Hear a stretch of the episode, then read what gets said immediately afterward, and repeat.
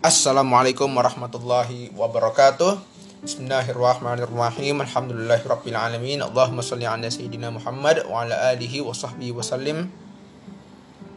Teman-teman, saudara dan saudariku yang kucintai dan kumuliakan, welcome back di channel Podcast Ahlul Hanif ini. Pertama-tama kita harus bersyukur kepada Allah Subhanahu wa taala karena kita telah diberikan nikmat sehat wal afiat, sehingga kita semua masih bisa merasakan ibadah di penghujung bulan Ramadan yang kita cintai ini. Salawat dan salam marilah kita sanjungkan, kita sampaikan kepada Nabi kita Sayyidina Muhammad Sallallahu Alaihi Wasallam. Karena dengan kita memperbanyak salawat kepada beliau, semoga kita semua termasuk sebagai umat beliau di yaumil akhir kelak.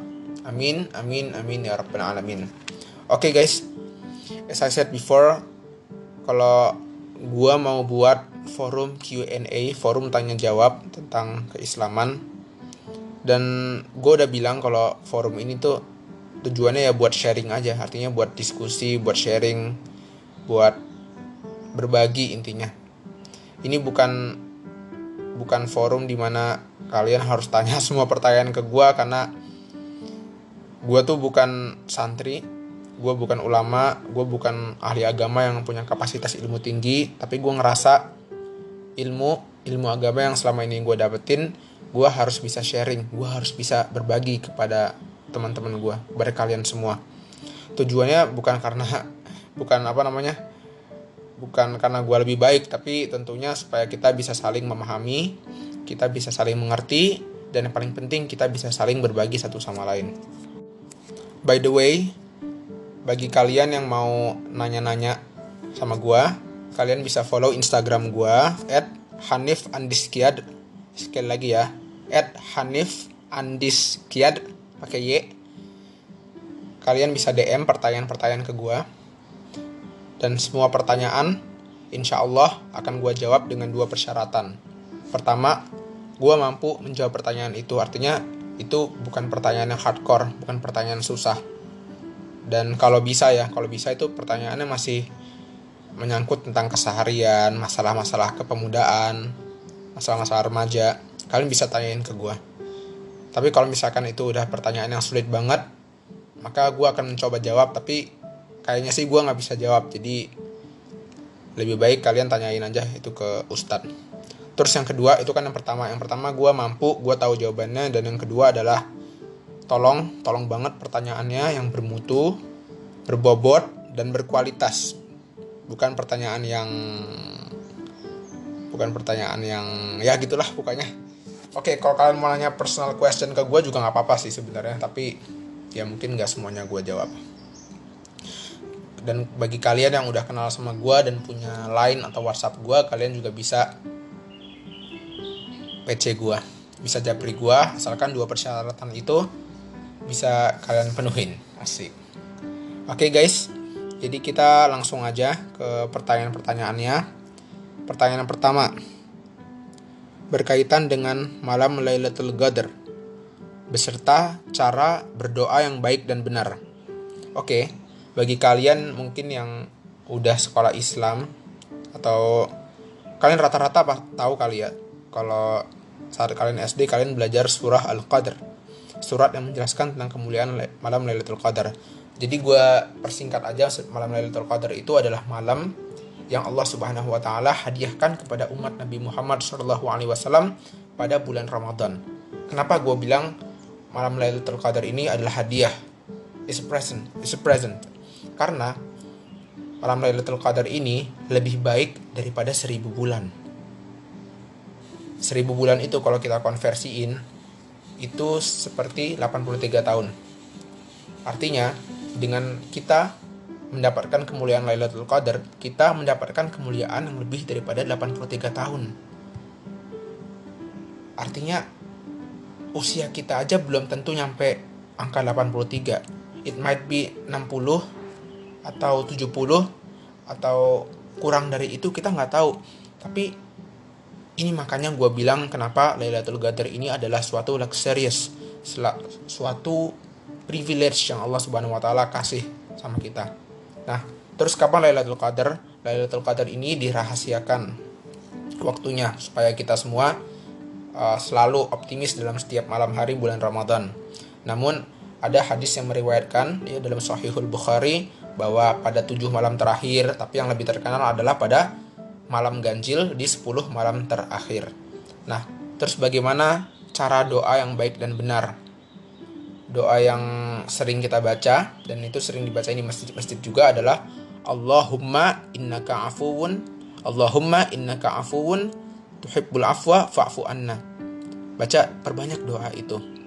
Dan kalau kalian mau melakukan doa-doa yang lain, gak apa-apa, kalian doa yang banyak. Karena itu malam Lailatul Qadar adalah malam yang insya Allah doanya semua adalah mustajabah, adalah dikabulkan oleh Allah Subhanahu Wa Taala. Kalian pengen doa masuk PTN, kalian pengen doa dapat jodoh, mungkin ya. Kalian manfaatin setiap malam Ramadan, apalagi malam-malam ganjil, kalian serius sama Allah Subhanahu Wa Taala. Jadi semoga kita semua mendapatkan kemuliaan malam Lailatul Qadar. Amin ya Rabbal Alamin. Dan yang paling penting semoga kita semua dapat dipertemukan di Ramadan yang selanjutnya. Amin amin amin ya Rabbal Alamin. Oke guys, kita lanjut ke pertanyaan berikutnya. Pilih Hamas atau Fatah? Ini bukan pertanyaan Ramadan ini, tapi gak apa-apa, gue jawab juga. Jadi Hamas dan Fatah itu adalah dua organisasi politik di negeri Palestina. Tujuannya apa? Tujuannya sebenarnya sama, untuk mengalahkan Zionis Israel, untuk melawan penjajahan Israel dan untuk membebaskan Palestina. Tapi Hamas dan Fatah ini pernah clash, mereka pernah perang saudara, pernah bertentangan. Kenapa? Karena mereka ini punya dua jalur yang berbeda. Kalau Fatah itu adalah kaum nasionalis, kaum demokrasi. Mungkin kalau di Indonesia tuh kayak partai Gerindra mungkin ya. Sedangkan Hamas itu adalah partai Islamis, dan dia itu ya mungkin gerakannya itu lebih keras daripada Fatah. Mungkin kalau di Indonesia kayak PKS, atau mungkin kalau ormas kayak FPI mungkin. Tapi setahu gue Hamas dan Fatah ini mereka udah rekonsiliasi, mereka udah damai, karena emang harusnya gitu. Allah Subhanahu Wa Taala pernah berfirman di dalam Al-Quran, wa'tasimu bihablillahi jami'a wa la tafarraqu. Berpegang teguhlah kamu kepada tali Allah dan janganlah bercerai-berai. Itu pada surah Ali Imran ayat 103. Dan Allah juga berfirman di dalam Al-Qur'an surah Al Hujurat ayat 10, innamal mu'minuna ikhwah. Sesama muslim itu bersaudara. Jadi intinya Hamas itu baik, Fatah itu baik. Yang penting gimana caranya umat Islam nih, enggak cuma Hamas dan Fatah, tapi Saudi lah, Iran lah, siapapun yang berperang, termasuk Indonesia, ini semua bisa bersatu dalam melawan penjajahan yang dilakukan oleh Amerika dan Israel. Oke, saya lanjut pertanyaan berikutnya. Bagaimana hukum mempermainkan tukang jamu di Max? Hukum mempermainkan tukang jamu di Max. Ini pertanyaan apa? Tanyalah pertanyaan yang bermutu, berbobot, dan berkualitas. Ya, maksudnya mempermainkan ini apa? Kau jadikan bola basket atau kau jadikan bola sepak atau gimana? Ya, nggak guys. Tetap gue jawab ya. Jadi kita tidak boleh mempermainkan orang tua. Kita harus menghormati orang tua. Apalagi karena makanan dan minuman sekarang ini, daripada kita mengonsumsi minuman atau makanan yang haram, yang gak bener, ya mending minum jamu. Itu bagus. Yang keempat, bagaimana status puasa non-muslim yang puasa di bulan Ramadan? Jadi gini, jadi syarat sahnya ibadah itu diterima oleh Allah Subhanahu Wa Taala itu ketika dia muslim, ketika dia mengucapkan syahadat, asyhadu an la ilaha illallah wa asyhadu anna muhammadar rasulullah. Nah, tentu kita percaya kalau bukan muslim atau non-muslim, non-Islam, ya tentu amal pahalanya nggak akan nyampe. Itu adalah keyakinan kita. Tapi ya kita juga harus tetap mendoakan saudara dan saudari kita yang non-muslim untuk mereka mendapatkan hidayah dari Allah Subhanahu Wa Taala. Ini kalau nggak salah Ini kalau gue nggak salah ya, mungkin kalau kalian punya data yang lebih akurat, punya data yang lebih valid, bisa koreksi gue. Aus Vatikan yang sekarang ini menganjurkan umat Katolik, umat Nasrani Katolik itu untuk berpuasa juga di bulan Ramadan karena keprihatinan pada wabah pandemi corona ini. Dan gue sih appreciate banget sebenarnya, artinya ada upaya rekonsiliasi. Jadi rekonsiliasi ini bukan berarti agamanya dicampur adukan, bukan, tapi antara Kristen dan Islam mulai berdamai, tidak ada pertentangan gitu. Maksudnya ya pertentangan akidah iya, tapi tidak pertentangan secara muamalah, tidak pertentangan secara sosial gitu. Apalagi Paus yang sekarang ini juga beliau pernah bertemu dengan ulama besar Islam seperti Syekh Ahmad Al-Tayyib, seorang ulama Al-Azhar. Beliau juga pernah bertemu dengan Syekh Abdullah bin Bayyah. Dan ini yang namanya toleransi beragama ini harus kita dukung. Ya meskipun kita percaya bahwa status puasa Ramadan ya pahalanya mungkin tidak mengalir, tapi kita tetap harus mendoakan mereka, dan kita juga harus appreciate ketika orang tuh menghargai Islam gitu. Intinya seperti itu. Oke, gue lanjut pertanyaan berikutnya. Ketika kita berbuka puasa lalu tidak ada makanan atau minuman, bolehkah kita membatalkan puasa kita dengan menonton video porno? Pertanyaanmu tuh apa? Kok nonton video porno membatalkan puasa? Kau tak cukup kali, kau 11 bulan kau menonton video porno, giliran Ramadan masih aja menonton video porno. Ya gak gitu saudara, janganlah nonton video-video porno, Ramadanmu rusak. Kalau misalkan kita gak bisa manfaatin Ramadan kita dengan baik, mau kita manfaatin di bulan apa lagi bro? Tapi tetap gue jawab. Solusinya bagaimana ketika kita buka puasa lalu kita belum dapat makanan atau minuman? Solusinya kita berdoa buka puasa dulu, dan ketika nanti ada makanan atau minuman lalu kita bisa mengonsumsinya. Oke, kita lanjut pertanyaan berikutnya. Bagaimana cara membuat podcast di Spotify? Jadi gini guys, gue tuh sebenarnya agak gaptek. Tapi yang penting, yang jelas, kalau kalian mau podcast kalian ada di Spotify, kalian mesti download Anchor dulu, install aplikasi namanya Anchor. Apa gue spellnya right? Spellnya benar gak gue ya? ANCHOR. Kalian mesti download aplikasi itu dulu, lalu kalian rekam, lalu abis itu kalian upload di Spotify. Ya singkatnya gitu sih, tapi kalau kalian mau lihat tutorial yang lebih bagus, kalian bisa lihat di YouTube, oke?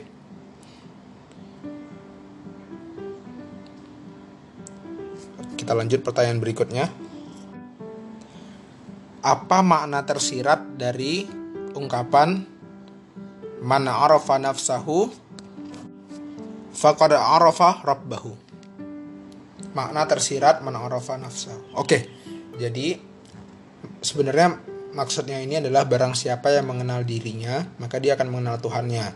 Nah, apakah kalimat ini, ungkapan ini adalah hadis? Maka bukan. Kalimat ini bukan hadis dari Nabi Muhammad SAW. Ulama mengatakan seperti itu, tapi ini adalah perkataan ulama sufi, ulama tasawuf. Untuk makna tersiratnya, ini adalah pertanyaan yang berkaitan dengan tasawuf, dengan ilmu mengenal Allah SWT. Gue gak begitu paham, tapi yang jelas secara umum maksudnya adalah barang siapa yang mengenali dirinya, barang siapa yang tahu kalau dirinya tuh lemah, dirinya ini kita gak punya apa-apa, kita gak punya daya dan kekuatan, kita akan tahu kalau Allah Subhanahu Wa Taala itu yang maha kaya, Allah Subhanahu Wa Taala itu yang maha kuasa. Intinya seperti itu, tapi untuk mana lebih dalamnya ya kalian mungkin bisa search di Google atau kalian tanya ke Ustadz. Oke, gue lanjut pertanyaan berikutnya. Bagaimana hukum sikat gigi saat puasa?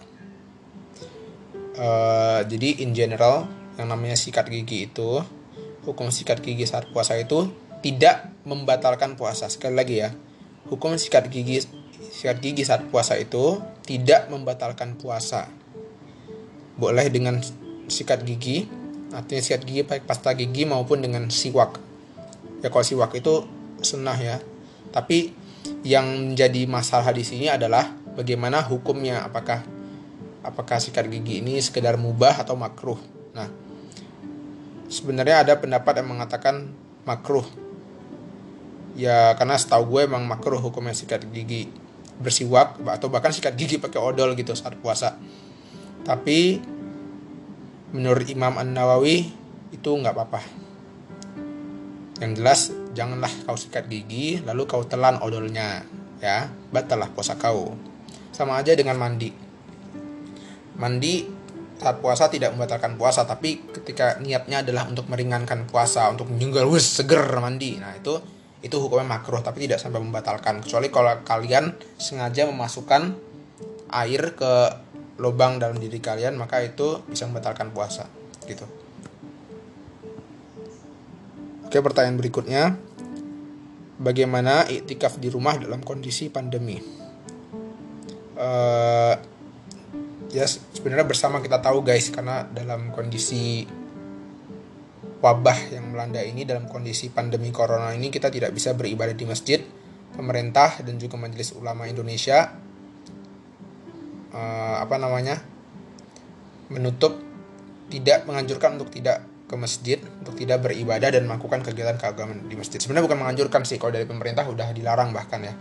Dan kita sebagai muslim yang baik, kita jangan memberontak atau kita wajib taat kepada pemerintah kita. Apalagi ini juga sudah difatwakan oleh Majelis Ulama Indonesia. Bahkan penutupan masjid ini juga sudah difatwakan oleh ulama dari Al-Azhar. Tapi bukan berarti i'tikaf, bahasanya bukan i'tikaf di rumah, karena i'tikaf itu dalam mazhab Syafi'i itu harus di masjid.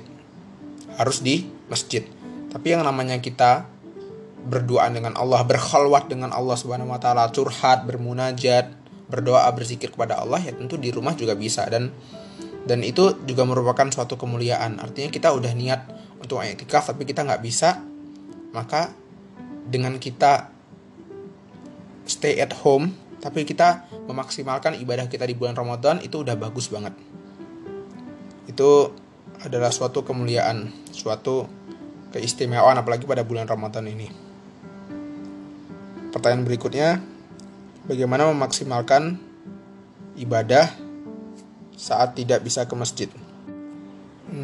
Jadi pertanyaan ini memaksimalkan ibadah.